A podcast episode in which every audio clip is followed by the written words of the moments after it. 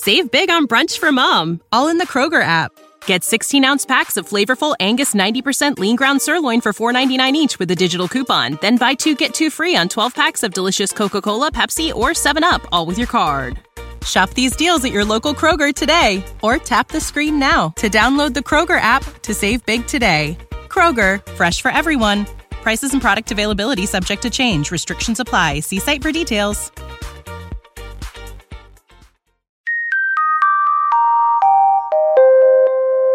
You are listening to the One Good Scare Podcast with Natalie Zamora and Max Mallow.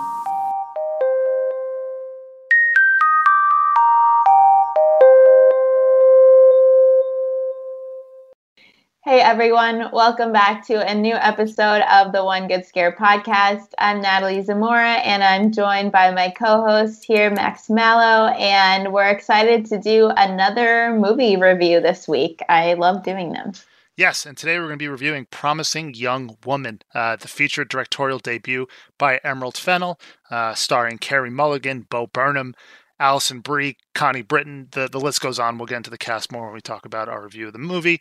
But as we do with all of our movie reviews, this is your spoiler warning. So after our first break, that's it. Spoilers. So if you haven't seen it, go watch the movie, come back and listen to our review.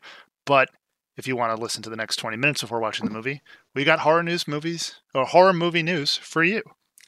Oh yeah, per usual. And we have a really, really exciting week of horror news. Before we get into that though, we need to shout out our support for this episode. So support for the One Good Scare Podcast is brought to you by Manscaped, the best in men's below the waist grooming.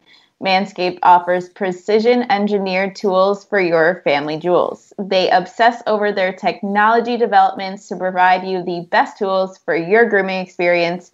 Manscaped is trusted by over 2 million men worldwide. Yes, and I guess I'm one of those 2 million men now. Yeah. You trust it. Yeah, Manscaped hooked me up with a bunch of their tools in their Perfect Package 3.0 kit, which most notably comes with their Lawnmower 3.0. And I'm not one that's, I'm clean. I shower, I shave, but, I'm never one that took immense care of my downstairs until I actually got the Lawnmower 3.0. And it's super safe. It's super reliable. The Lawnmower 3.0 came right out of the Perfect Package with enough battery to use, which was awesome. There's a bunch of other fun stuff in the kit as well, including their crop preserver, their crop reviver, all stuff for your downstairs. Without going into too much detail, of course. It also came with a free pair of boxer briefs, so I guess I can use that as my one extra pair of underwear before I have to do laundry, which is also super nice. But the Lawnmower 3.0, obviously, I'd say trimming your downstairs can be uncomfortable at times, and something that requires a lot of precision and care. And the Lawnmower 3.0 is super safe when it comes to that. Didn't have any issues with it.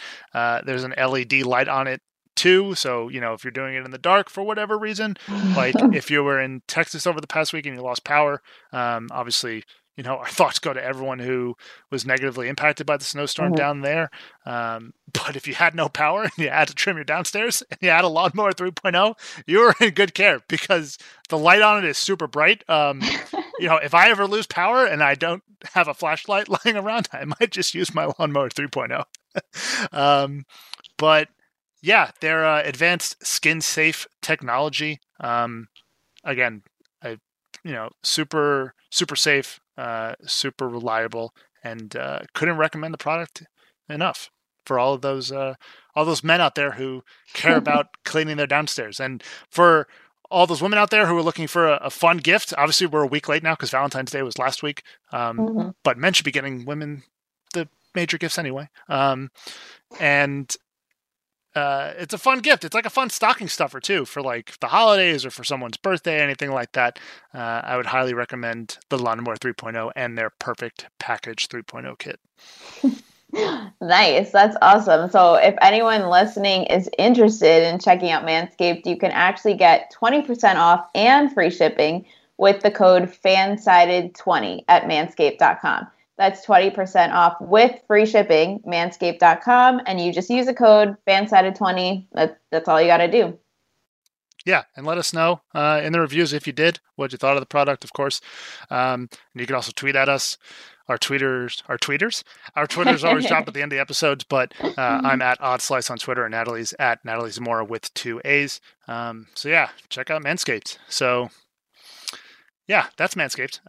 If you want to lead us into our weekly horror news roundup, that'd be great, because I'm still kind of recovering. If you guys don't know, we recorded 20 minutes of this episode already, and my mic was muted, so I went all out, and my whole usual spiel of Natalie scoured the internet for all the internet links and everything like that. I'm torn. I'm a little bit exhausted.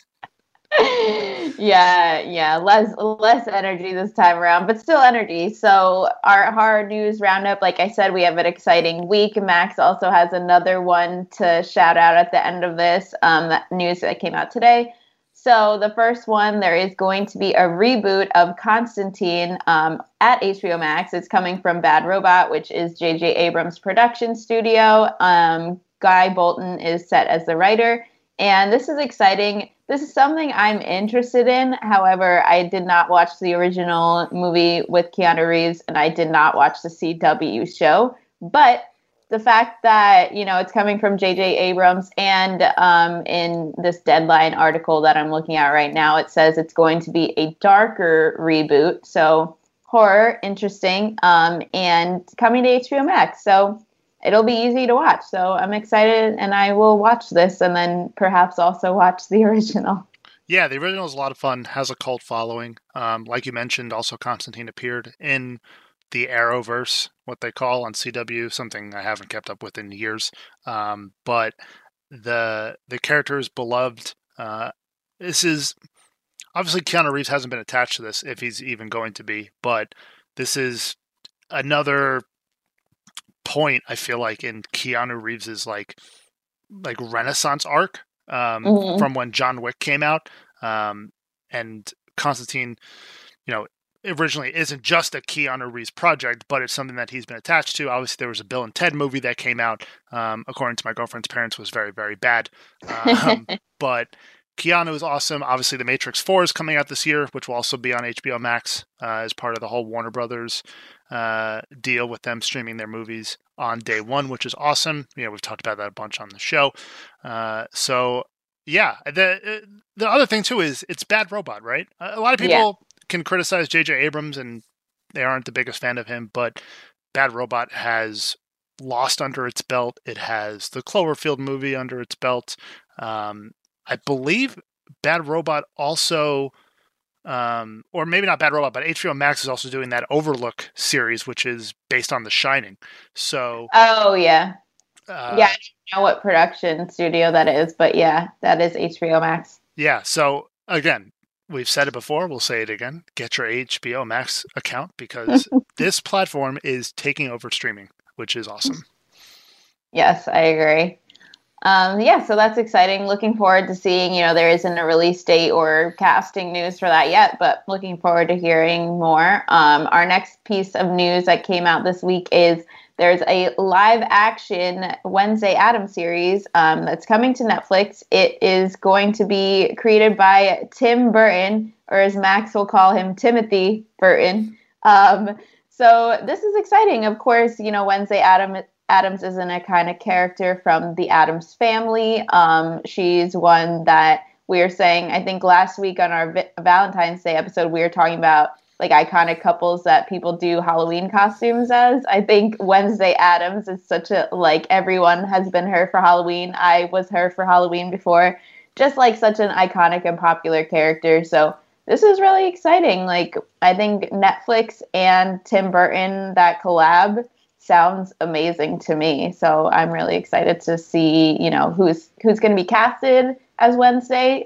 She's not casted yet. So only good things here so far. Yeah. And fun shoes to fill as well, right? I mean, Wednesday Addams has been portrayed by Christina Ricci. She was voiced by Chloe Grace Moretz in their animated stuff, which is awesome as well. I can kind of see maybe Anya Taylor-Joy getting that role. My girl, Queen's Gambit, Elizabeth Harmon. If you haven't watched that, go watch it. But also, this is a huge opportunity to put a woman in this role and just elevate her, which is awesome. So, yeah, like I said, you can't really go wrong, right? If you're going to do Addams Family with Tim Burton and Netflix, also it's just like it's a little bit of a down period for like seasonal content on Netflix. We really only have Stranger Things that we look forward to every year. Just whether it's news or trailers or a new season. And it's been 2 years since the last season of Stranger Things, right? Almost 2 years. Going on 2 years. Right. So more live action series stuff that they're going to do is awesome. Of course, we had, Haunting of Hill House and Bly Manor that came out, but this will probably be a little more family friendly than that, I'm assuming, because Tim Burton and the Addams Family, of course. But yeah, super excited. And then our final piece of news, which is probably the most exciting piece of news in the entire episode, is Jordan Peele's new movie, which is slated to come out in 2022. His next horror movie has their leads attached to it, which is Get Out's Daniel Kaluuya, who's also getting a lot of praise right now for playing Fred Hampton in Judas and the Black Messiah, and also Keke Palmer. So this movie already has me wanting to see it, and I don't know what it's about. Same. I completely agree with you. I was telling you before, saw this news on Twitter, just gasped and needed to know more, clicked so fast on the article, and it was no other information, just a release date and 2 stars, which is better than nothing, and it has me so hyped.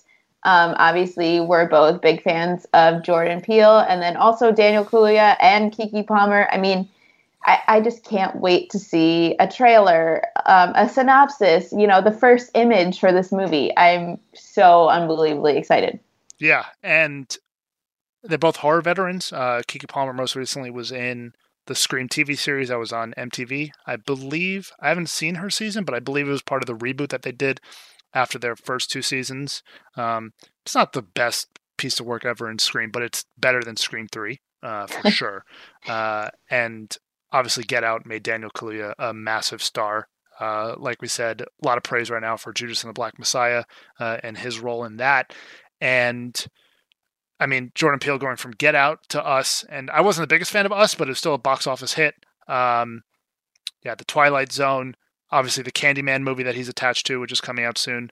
He didn't direct that one, but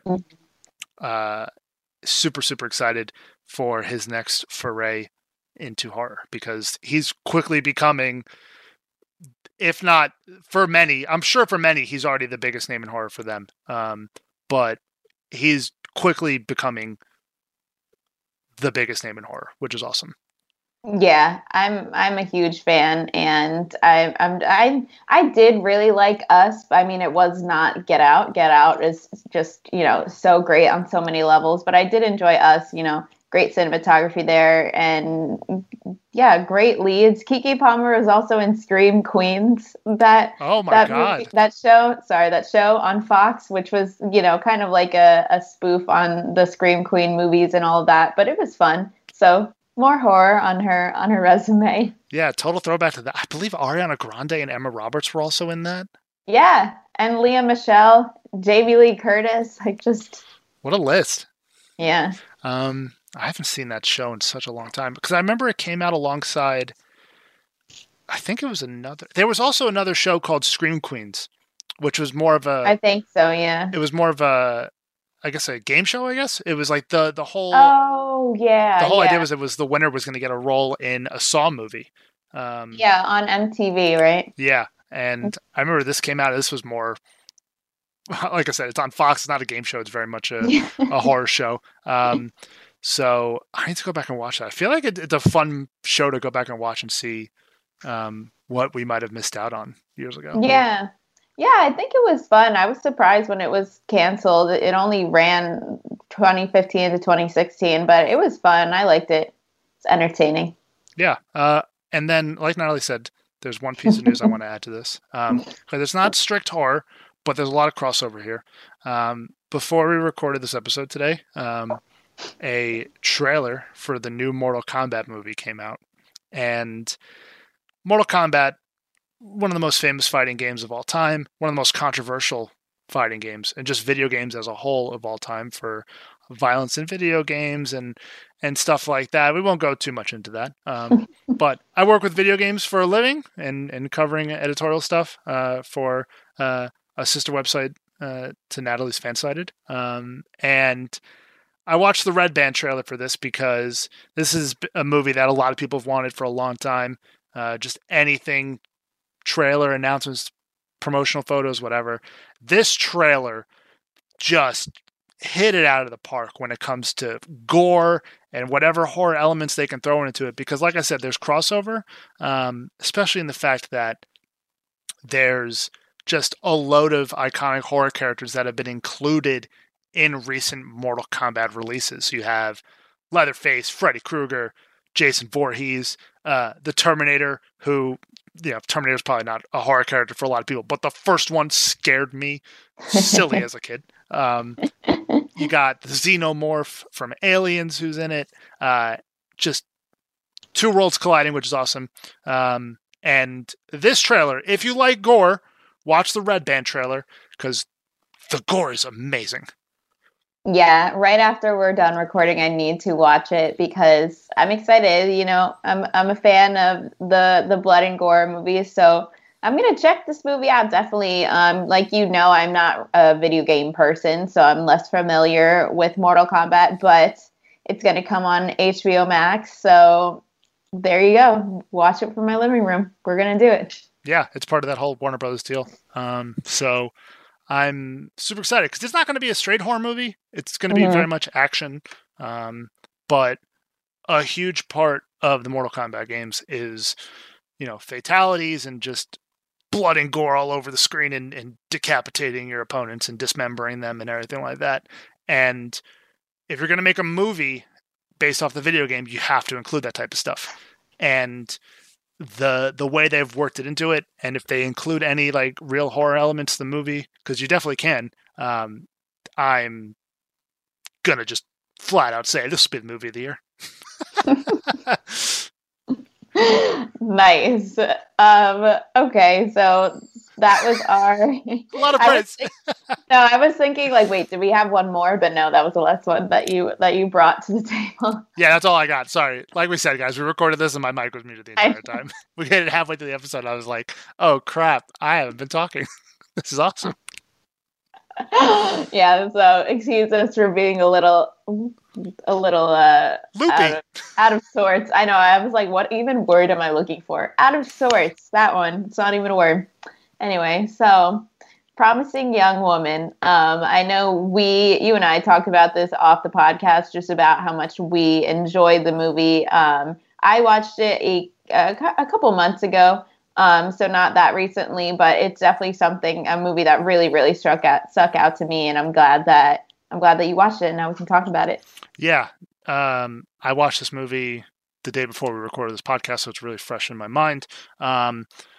But a little bit of a, I guess, not really a disclaimer, but, you know, it's not a straight up horror movie. There are some thriller aspects to it that, you know, get you in the mood of feeling like it's going to be a horror movie with some of these scenes. And a lot of these scenes could have been straight out of a horror movie. And we'll talk about it because the scenes are super powerful. This movie is super powerful, which is awesome and can't be understated. And I went into it not knowing exactly what the movie was about, just seeing a couple promotional images, the poster, and I thought this was going to be a horror movie. Yeah, I did too. So it's very much more thriller, crime, drama, that type of aspect, but we'll bring up the horror elements that are worked into it. And like we said, spoiler warning, if you haven't seen it, go watch it, come back, and then listen to our review of it. And then also, you know, the movie deals with a lot of heavy themes about rape and sexual assault and stuff like that. So just putting that out there because we'll be talking about it. Yeah, definitely. Yeah. So I think before we go scene by scene, I think I just want to add that, like, I also had the same perspective as you. Like, I watched the trailer. I remember when it came out, like, it was like a year ago because, of course, you know, the movie was pushed back because of COVID shutdowns and all of that. So I was really excited to watch it, but it completely, I feel like the marketing very much made it more like exciting and like, oh, people are going to get killed. Do you know what I mean? Like more of like an action horror movie.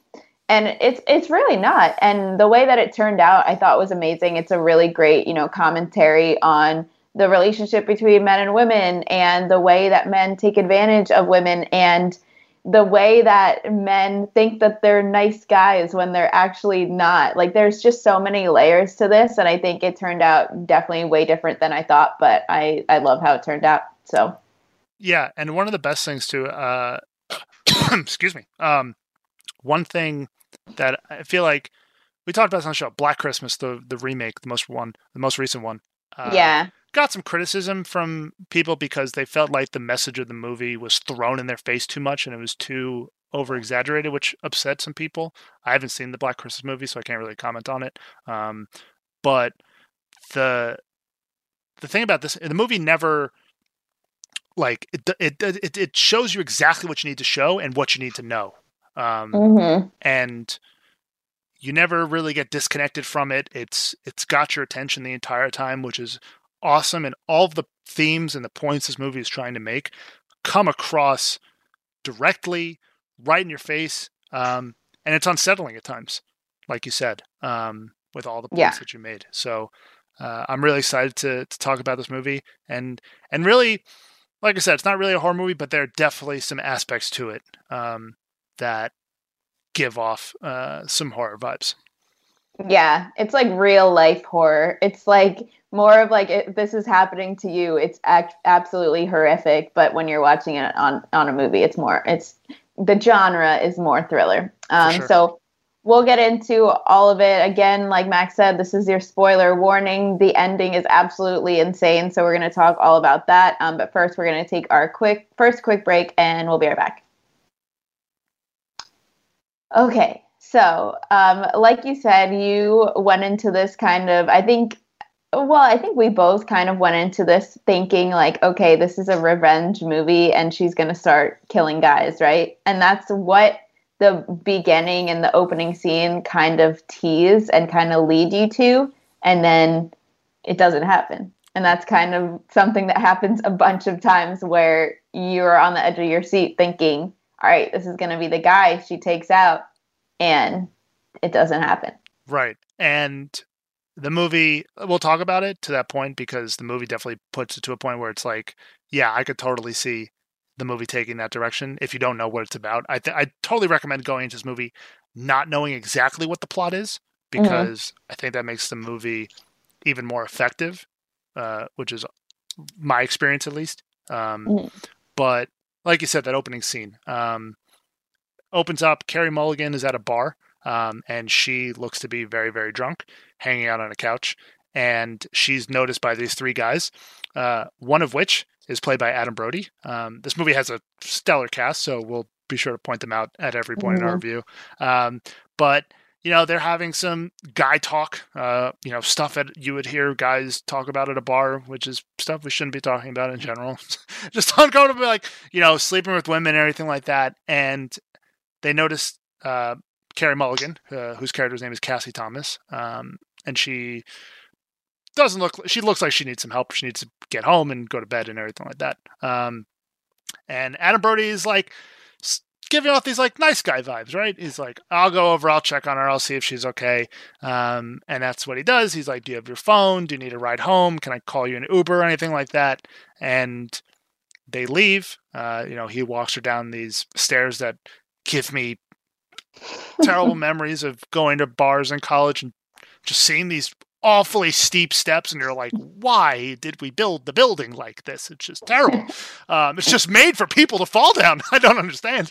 And they get in an Uber and like, I feel like this is like a totally like relatable scene, right? You're in an Uber. Yeah. You know, from what we know, Carey Mulligan's really drunk and she has her head out of the window and she's getting a ton of cold air blasted in her face.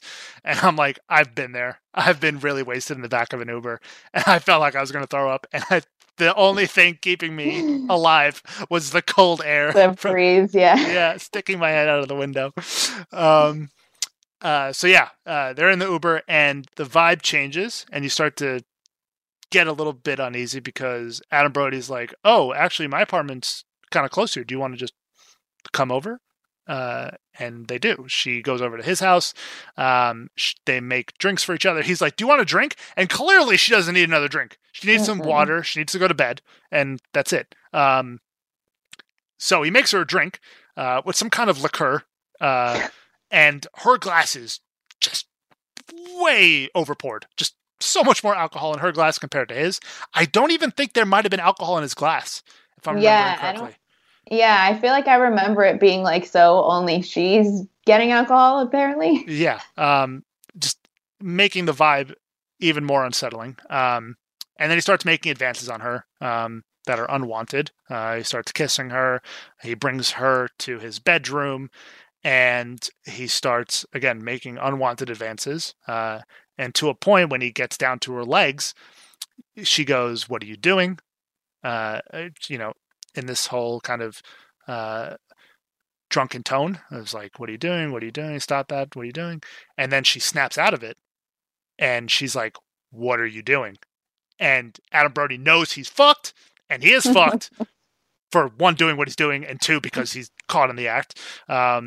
And that's it. Movie cuts away. Title card. Walking down the street. You got Carey Mulligan, with... either a pastry or a hot dog. My girlfriend thought it was a hot dog. But this is where I was getting horror movie vibes because there's just red streaks running down her arm and her shirt. Mm-hmm. And I thought it was blood. My girlfriend thought it was ketchup. It could have been jelly from a jelly donut. It could have been multiple things. Yeah, I think it was. I'm pretty sure I thought it was like a jelly donut, and then the jelly's kind of coming down. Yeah, a hot dog doesn't really make much sense at that time of the day. And my mind immediately got taken off of whatever it was. I was just like, yeah, she killed him. Good, he's dead. Yeah. Because what you get immediately after that are these three construction workers who are just yelling, walk of shame at her. And I'm like, what the hell is going on in this world?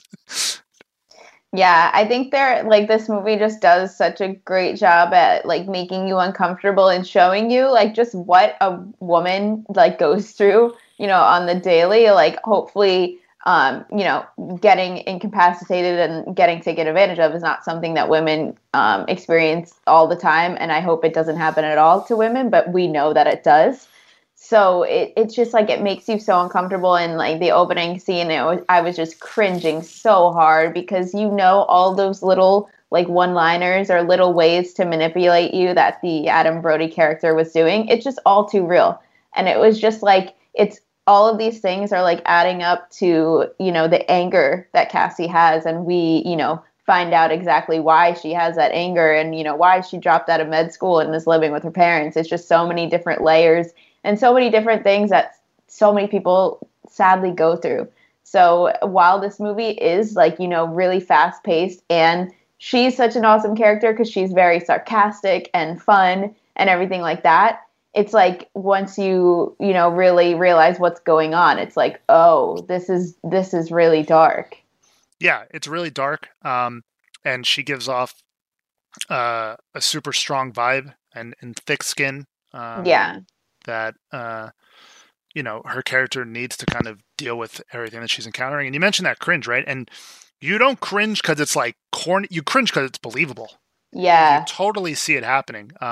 And it's not done in like an over dramatic type of way that it's like unbelievable. It's very believable, which makes this movie even better. So after that, again, I'm totally convinced Adam Brody died. That's the end of him. And we get more backstory about Cassie or Cassandra. She lives at home with her parents. She very much seems like a bit of an outcast. She doesn't really have a lot of friends. The one friend that we do see a lot on screen early on in the movie is her coworker, Gail, who works at a coffee shop with her. I believe she actually owns the coffee shop. Yeah, I think so. Who's played by Laverne Cox, who everyone should know from Orange is the New Black, and is absolutely amazing in this movie. Agree. The movie very much has a lot of dark comedic tones when it comes to dialogue and the jokes that are made, and everyone just nails these one-liners all the time, which is awesome.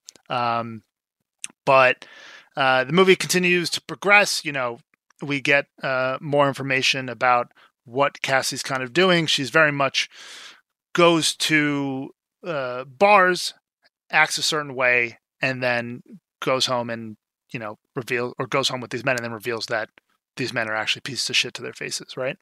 Mm-hmm.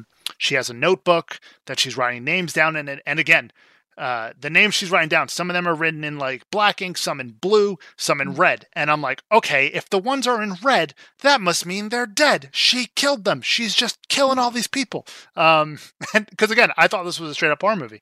Yeah. And that's not the case because we get a more exposed scene when she goes home with Mr. McLovin, Christopher Mintz-Plasse. Every time one of these actors, you're like, okay, like they can't get someone else, right? No, this star-studded cast. And he's ripping lines of coke. He's just out of his mind talking about books and feminism and stuff like that. And you're all over the place. And the same type of thing happens. He makes moves on her. At one point, she fakes falling asleep, and he screams her awake. I'm just like, holy crap, dude. Like, hang it up. It's over. Like, she's not interested, and she's asleep. This is your cue to cut whatever that bullshit you were doing. But no. Yeah. He wakes her up. He makes moves on her again, and again, she snaps out of the facade she's putting on and scares him to death. And this is where a lot of the horror vibes come into it, because the music gets very dark. Yeah. The Carey Mulligan's character has a major tonal shift when it comes to her dialogue and her expressions on screen. I thought McLovin's dead. There's no way he makes it out alive. Same, yeah. And I think you have a good point with the music. Like, they make it seem like something really, really bad is going to happen, but then it ends up being like, no, this is the whole scene that happened is the bad thing that happened. And now she's just going to, you know, teach them a lesson. And like, it's like, I almost wish she could just kill them because, you know, it's just a terrible situation. And then, you know, we'd be, you know, still rooting for her, of course, because it's a movie. But, of course, for her character's trajectory and everything like that, I'm glad that she is not a murderer. But this scene, too, just another example of just, I think they did a really great job of showing how so many men are like, have tunnel vision, right? Like, they're just like, oh, I'm just going to get with this girl. And that's all, that's their goal. So no matter what, she's passed out on the couch, you're forcing her to do cocaine, doesn't matter. The end game is still there. And it's just terrible. So I feel like it really, again, another really cringeworthy scene just to watch because it's believable. Yeah. And you bring up a good point, right? Because it would be difficult for the movie to have her just kill people and for her character development, right? Because it opens up a whole can of worms because obviously she's doing a good thing by, you know, teaching these men a lesson about, you know, taking advantage of women or anything like that. But to have her kill people would be like, it's just a can of worms that for some people they did. It would open up a whole can of worms for arguments, stuff like that. Right. But it drives the point home even more, that the stuff that she's doing, she's clearly very damaged by something. And you're not really given exactly why she's upset, but, you know, you might think that she was sexually assaulted one time or you know, had a friend. And it does end up being the case that it was her friend, Nina, who we never truly understand how she passed away, but she's dead. She was a victim of sexual assault and rape, I believe. But what's very interesting about the movie and something that I love IMDb trivia for, is that those words are never muttered in the entire movie. They never say rape and they never say sexual assault. Yeah. And I think it's interesting too that, she like, I think it's more just implied that Nina committed suicide, but they don't say it. And I think it's kind of just they did a great job at showing just how damaged Cassie is, because she can't even say the words. It's the worst thing in the world to her, of course, so she can't even say it. And like, she's doing all of these things as revenge. And I think it's kind of like a way that she thinks is going to like mend her and make her feel better. Of course it's not going to, but you know, I think that's really interesting, because I didn't even really realize about her not saying the words explicitly, but I did know like she didn't say suicide. And I think that just really shows just how she's so still, you know, not over it, which why would she be? Yeah. And it's implied in the movie, but like you said, it's never said. Yeah. And before we get to the real exposition of the movie, one of my favorite lines of the opening kind of arc, or act rather, is when she's talking with Christopher Mintz-Plasse, you know, after she's kind of like told him like, hey, I'm not drunk, you're, you know, being an asshole. Mm-hmm. She's like, do you still want to sleep with me? And he's like, no. He's like, no, thank you. And she's like, none of them ever do. And I was like, Carey Mulligan is the shit. Like, she is absolutely killing it. And yeah, then you get this whole big exposition, because one day at work, this guy walks in who is the lead male role in the movie, who's played by comedic stand-up actor, director, Bo Burnham, who I absolutely love. Bo Burnham is one of my favorite comedians of all time. And he is a former schoolmate. Yeah, classmate. They went to med school together. Yeah, I was just a coworker, and I was like co-student. I was like, that doesn't make any sense. But they went to med school together, like you said. And he recognizes her at work, and he is like, "Do you want to go out with me sometime?" Just blatantly out of the blue. And she's like, I don't know. And there's this whole bit of dialogue, and she spits in his coffee, and he drinks the coffee, which is extremely gross. But that's where the whole plot of this movie takes off, because you learn about what happened at med school and why Cassie ended up dropping out and what happened to Nina, because you get introduced to this whole plan that she's enacted that gets broken up into the movie now for the rest of it with these big pink Roman numerals on screen. Oh, yeah. Yeah, I forgot about that. So, yeah, like you said, Cassie and the character Bo Burnham plays is Ryan. I think they had like a cute moment when they kind of hit it off and were, you know, reconnected. I guess she kind of thought Ryan was, you know, a good guy from med school that she didn't know that well. It's kind of the vibe that I got. So, you know, she's interested, and, you know, it starts dating the guy, and then she finds out that he's still friends with their whole friend group from med school, and that one of the guys who was the person she believed sexually assaulted Nina is getting married, and Ryan is going. So that obviously sets off a huge thing in her head. Like, I feel like I felt so bad, because I feel like she started dating this guy, and it seemed like a source of happiness for her, obviously. And it kind of made it seem like, okay, she's going to move on from what she's doing right now. But then when she heard that, it was kind of like, oh, perfect. Another huge revenge plan that I can do. Yeah. And this whole plan gets set into motion, and you see just to what extremes Cassie is going to go to get her revenge. And the movie starts to show you the dark side of Cassie and what she's really capable of, because so far we've only seen her, you know, going home with these men and doing this whole flip the switch type of thing with her level of intoxication. But it all kicks off with this one woman, Madison McPhee, who's played by Alison Brie. And they go out to dinner, or lunch rather.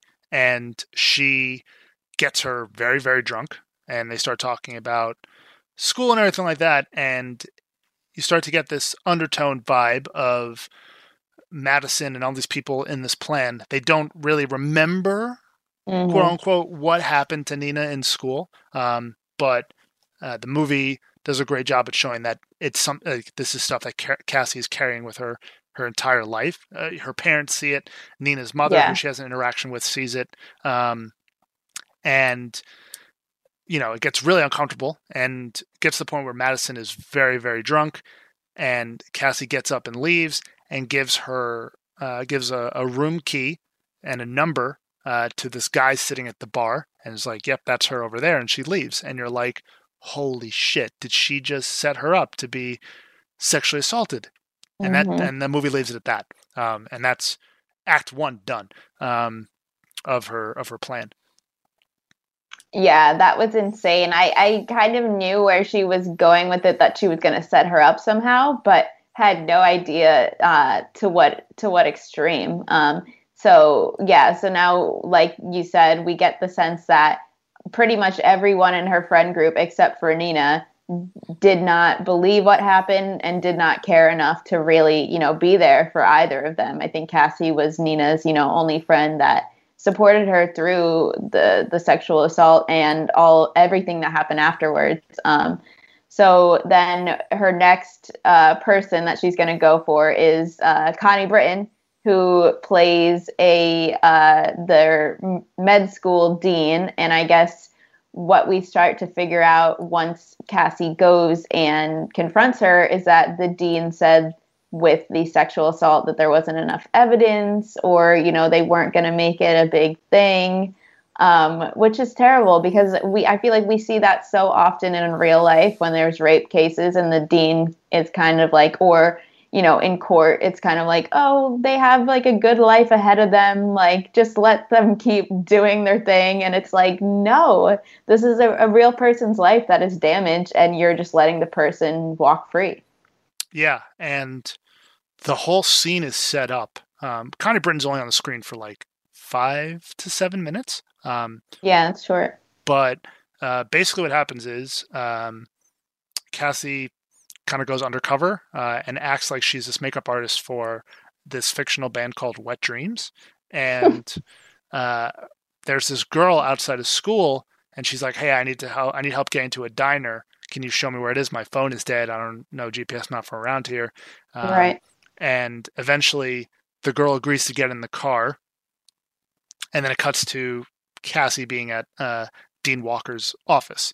And it quickly gets revealed after Cassie starts talking about what happened with Al Monroe and everything like that, that the girl that Cassie took with her in her car is the dean's daughter, and sets it up to being like, hey, I just dropped your girls off at the same dorm that Al Monroe used to live at, and let's see what happened. And you're like, holy crap, she kidnapped somebody's daughter. And again, it's like, whoa, it's again, like, extremes are building. And you see like the despair from Connie Britton of being like, where's my daughter? Please just tell me where my daughter is. And she's like, no, actually, after she admits to all the wrong things that she should have done. Yeah. She's like, yeah, your daughter's not at some frat house. She's at a diner waiting for some band to show up. That's not actually going to show up. And coming off as like a complete badass on her tale of revenge. But it's starting to be a little uncomfortable. It's like, holy crap. Okay. Now she, we don't know what happened with Madison McPhee, yet, Alison Brie. And we do get the immediate realization that, it's a kid. We can't just explicitly leave it at like, yeah, I just left your kid at a frat house. Yeah. With a bunch of boys. Let's see what happens. She's like, no, that didn't happen. And she walks off. But then there's a scene where it's one of the promotional images I saw of her with a tire iron, and she's like exhausted at her car, and there's just a guy honking at her. And he pulls off, and you get some more of that douchey dialogue from men, and it's just like, what are you doing? Where'd you get your driver's license? Get out of your car. And she gets out with a tire iron and just starts going at it on his car. Breaks both tail lights, smashes the windshield, and the guy's like, okay, sorry. And he just drives off. And I was like, again, still not knowing exactly what the movie is going to be completely about in terms of Cassie's character development. I was like, she's going to snap and she's just going to beat the crap out of somebody. And with a tire iron, just at this you know, guy who doesn't really, it's like a road rage scenario, right? You never know who you're going to upset in a road rage scenario, honking at somebody, cutting somebody off. I thought this guy was going to get the shit completely beaten out of him with a tire iron. But that doesn't happen. And there's a little bit of, not a lull in the movie, but it goes in a different direction. Her relationship with Ryan starts to build a bit more with, you know, going out and going out on dates. And, you know, she talks about, he tried to pull some like, hey, this is my apartment. Do you want to just come upstairs? And she's like, no, I don't want to do that. I thought you weren't going to be like all the other guys that have been shown or the guys that we've seen so far in the movie. And she leaves, but that kind of gets quickly reconciled because she does truly like him. And from what we've seen, he's supposed to be different. Spoiler warning. And she goes and talks with Nina's mom and everything like that. But the next person in line is the lawyer of the case, who is actually played by Alfred Molina, aka Doc Ock from the Spider-Man movies. Yeah, and I think this is kind of in this part of the movie too. I think Cassie is kind of like softening up a bit and kind of like, okay, I'm starting to be in a relationship which is healthy. You know, I'm kind of getting the comfort that, you know, I haven't had. And I think this is kind of a turning point for her, but we'll get into that in a second because we're going to take our final break and then we'll be right back. So, yeah, so she visits the lawyer who was on the case of Al, who sexually assaulted Nina. And basically he like bullied Nina into dropping the charges so that, you know, Al walked free and everything was fine for him. So Cassie goes there and surprisingly, the lawyer is very much like, you're right. I messed up. I regret it. All of that stuff. And Cassie, you know, like forgives him. And it's a very human moment when there haven't been many human moments in the movie so far, just as like compassion. So I thought that was very interesting. And she kind of like I said, she's in the relationship now with someone who we think is a really good guy. They seem to really enjoy each other. And it seems like she's done with the revenge, right? That kind of seems like what's going on. Yeah. 'Cause the lawyer, is very distraught. He's on, he calls it a sabbatical. And he definitely feels the damage of what he's done through his work, and talking about, you know, how easy it is now to convince a jury to not believe a woman and believe a man and everything like that. And she, like you said, she has this kind of realization. She's like, man, like, this is awful. Like, she's encountered someone who in her revenge plot actually feels remorse for what he did and is truly upset about the damage that he caused. So she takes a little bit of a break. Her relationship with Ryan progresses a bit more. She invites him over to meet her parents and everything like that. And it seems that she's in a healthy relationship now. There's a dance number in a pharmacy. Stars Are Blind. Yeah, by Paris Hilton. I pointed out to my girlfriend, I was like, that looks like the most fun pharmacy I've ever seen. There was like a light for like prescriptions, and it was like neon, just like blasting colors all over the place. I was like, what? Where are they? And it seems like she's going to, you know, kind of move on in a sense until Madison McPhee shows back up at her house. And she's like, oh, crap. Because at different points in the movie, Madison's been calling her and being like, hey, like, I don't know what happened. Can you please tell me what happened? She's freaking out in her mind because we never got complete closure to that whole act of the revenge plot.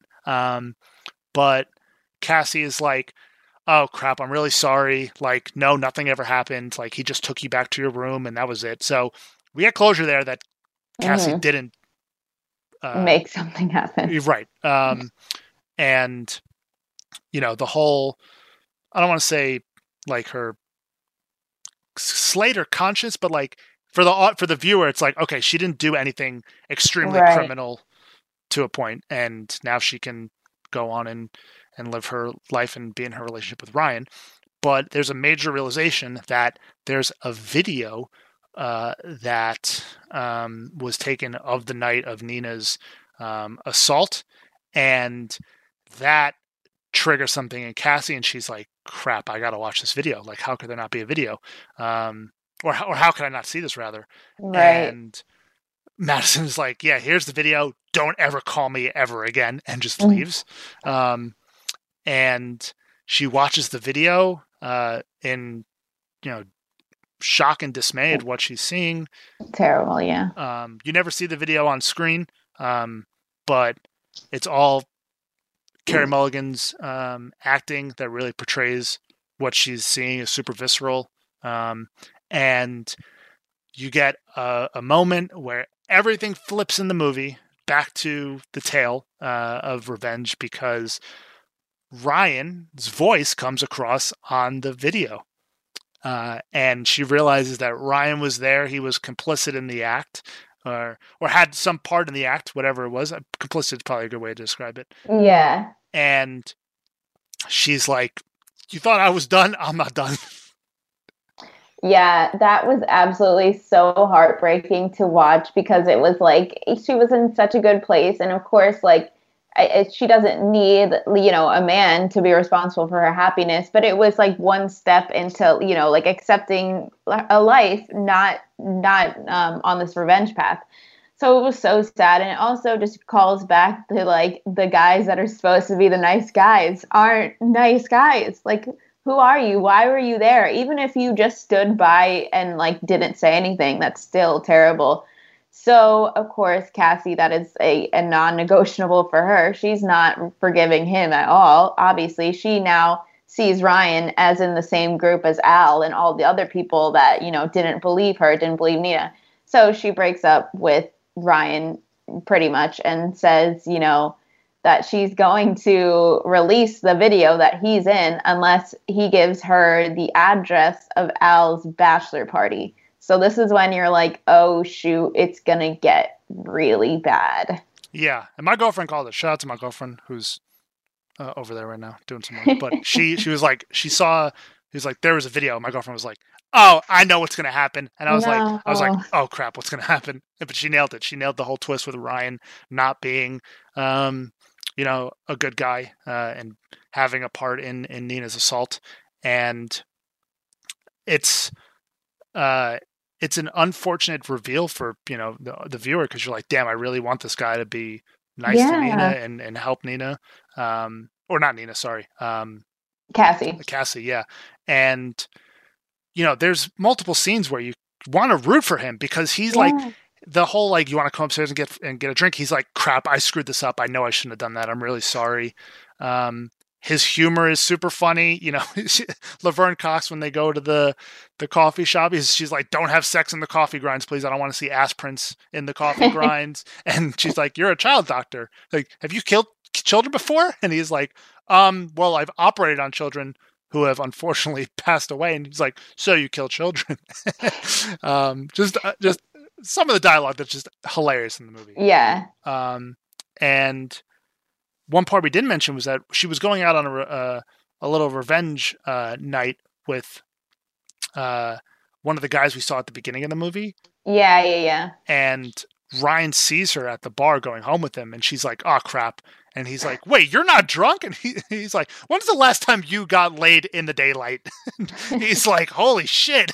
Like, wasn't he wearing a fedora too? Yeah, he was like the fedora guy. Yeah, she's like, all right, the fedora is unforgivable. I'm really sorry, because she apologized to him for everything, because it was a lot to kind of explain to him, like what she was doing. Yeah, but he forgives her. Yeah, and so he seems like a good guy, right? And then you get this bombshell dropped on you, and we move on to the final act. Of what we assume is the final act of the movie, which is the bachelor party. She shows up in this nurse's outfit. She's got multicolored neon hair on as a wig, bunch of makeup. So the boys are not, you know, recognizing her. And it would be, I didn't expect them to recognize her. And, you know, she starts getting all the guys drunk, pouring vodka down their throats, like you would see, I guess, at a bar or something like that. I don't know. Mm-hmm. And they go upstairs because obviously Al Monroe is the one who assaulted Nina, and it's his bachelor party. He's like, I got to go upstairs. And he's like, I don't really want to do that. Like, I'm not okay with that. I'm getting married. She's like, I can only get paid if we go upstairs. Yeah. And he's like, oh, okay, I guess. So I go upstairs and he's like, what's your name? And she's like, my name's Nina Fisher. And he's like, I think this is, it might not be, but I feel like this is the first time a character says it. Cause he's like, no, that can't be. Nina Fisher's dead. Yes. Yeah. And she's like, that's weird. Why would I give you the name of a dead person? Like people can have the same name. But there's a quick realization in his head because she's handcuffed him with some fuzzy handcuffs to the bedpost that he makes the connection in his head that Cassie is Nina's friend. And he gets very, very emotional. He realizes he's in trouble. He starts screaming for his friends to come help. And she drugged all of the friends. So they're all passed out. They won't know until the morning. One of the most powerful things in the movie is she's like, she walked around having your name written all over her. And that was all. Yeah. Nobody knew Nina's name. All they knew was your name because of what you did to her. And now I'm going to carve her name into you. And she gets on top of him with a scalpel. And I'm like, violence. Like we're going to see some like gore. We're going to see something. Yeah. But this is the huge spoiler of the movie that doesn't happen. Al Monroe breaks free of one of the handcuffs and he smothers Cassie to death. Yeah, that was so tough to watch. I was like, oh shit, yeah, she's gonna die. Like it was just like oh, okay. Like those were not real handcuffs. They were sex handcuffs, and he is, you know, a man and was able to get through them. So that was like, oh shit. It was such a tough thing to see, obviously, because we're rooting for Cassie the whole time. She's a protagonist, she's a woman, she's amazing, and now she's dead.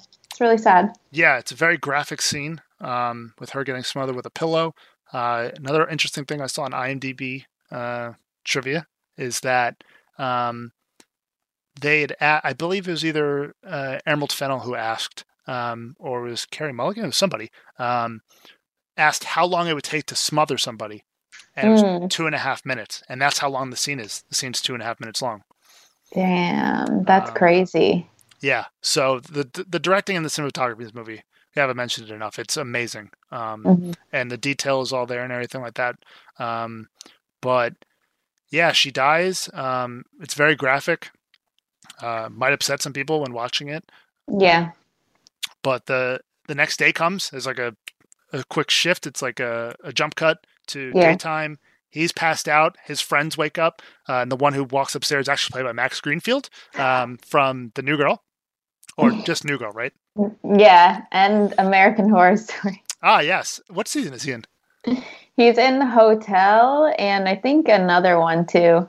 I don't think... that's the one I haven't seen. That's the Lady Gaga one, right? Yeah. Yeah, I haven't seen that one yet. But he walks upstairs, and he's like, oh, wow, good job for you, man. You had sex with the stripper. And he's like, no, she's dead. And he's like, yeah, okay, good one, buddy. Anyway, what do you want to do for the day? He's like, no, she's dead. I killed her. And he's just, you know, covered in the guilt of murdering somebody. You know, and his friend's like, holy crap, she actually is dead. And you think that, you know, maybe somebody of these male characters will do something right and he'd be like, okay, I'm going to turn you into the cops. Yeah. No, he's like, well, guess what? It never happened. We're going to dispose of the body and nobody's going to know. And they burn her alive. Well, I did it again. I said, my girlfriend's laughing over there. I was like, burned alive. Yeah, she's dead already. She's like, she can't be burned alive. She's dead. But they... they burn her body. Yeah, they burn her body. And... it's very, very disturbing because you think that the guys are going to get away with it. The cops go to Cassie's house and she's like, yeah, she might have just ran off. Who knows? Like she's, you know, someone who has a lot of anxiety and emotional depression, stuff like that. And the detective even goes to see Ryan at work and is like, Cassie's missing. And for a second, I'm like, is the detective going to try to pin it on Bo Burnham? Because they just broke up. You know, you could start to maybe put some things together in your head that this ex-boyfriend who they just broken up might have taken it out on her or whatever. But I was hoping for one quick redemption arc that he could have maybe pulled and just been like, no, you know what? I know where she is. She went to a bachelor party. And that would have been like his a little bit of redemption, and he could have maybe done something after she had passed. Like something like he learned from the experience at least or something like that. But nope, just not at all. Nope. Nothing. He is like, yeah, no, I haven't seen her. If I hear from her, I'll talk to you. And you really think the movie's just going to end like this. Yeah. But at Al's wedding, all the guys are there, and you see that Ryan gets a scheduled message from Cassie. And it's like, you thought that was it? Because there was a backup plan in the case of her death or her going missing. She sent a bunch of evidence to the lawyer that we meet. What's his name? Jordan Green. Yeah, Jordan Green. Alfred Molina. And is like, hey, this happens. No, I was here. And all the pieces are put together. And Al Monroe is charged or allegedly charged. That's what they say they're arresting him for. They're like taking him away. Yeah, for murdering Cassie. And everything is just completely falling apart at this wedding. And Ryan's looking around like, oh, crap. The guy who was complicit in burning Cassie's body starts to walk away. He's like, I got to get out of here. Yeah. And the movie ends with the text message from Cassie saying is like, love, Cassie and Nina. Bam! What an ending! I was like, yo, thank God someone got their comeuppance.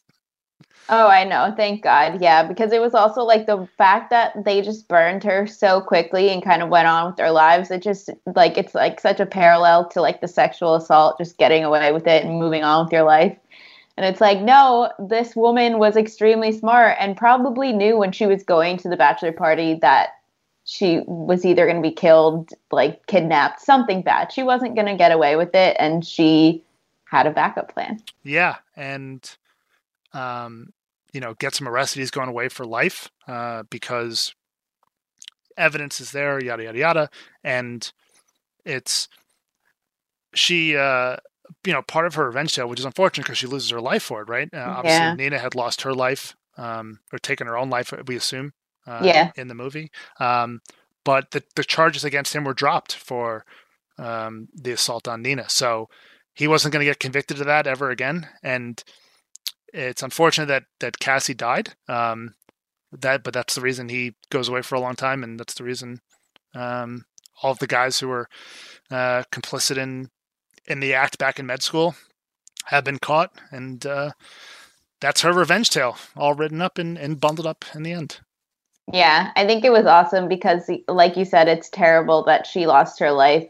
I think the only reason we can like find peace with it was because it was like on her own terms. Yeah, agreed. And you're very much happy as the audience that she has that backup plan just in case. Mm-hmm. There's part of me that wished we got to see her like carve Nina's name into Al Monroe, and she just like walked off and kind of disappeared, and she was like, that was her moment of fulfillment and being like, my revenge tale is complete. Because again, I really like there are avenues you could take where it's like she kills him here, or she kills that guy there, or she hurts that guy, but she never inflicts physical violence on anybody, which is important for her character. Yeah, definitely emotional trauma, which is, of course, what she's dealing with. So she's kind of, she thinks that if she can inflict the same like emotional pain that she's feeling, that she'll feel better. And unfortunately, she didn't feel better. So that's not the best way to go about it, even though, I understand the reasoning behind it. Yeah, agreed. But yeah, that's Promising Young Woman. It originally came out or premiered at Sundance back in January of 2020. Damn. And then released on December 25th last year. But now it's available for streaming on Amazon Prime. Can't recommend this movie enough. Knowing that it came out last year, it probably might be my favorite movie to come out from last year. It was absolutely phenomenal. There are some awards that have been handed out for it as well. Emerald Fennell got nominated for Best Director, for Motion Picture Drama at the Golden Globes, and for Best Screenplay, which is awesome. And then also Carey Mulligan got a Best Actress nomination for a drama.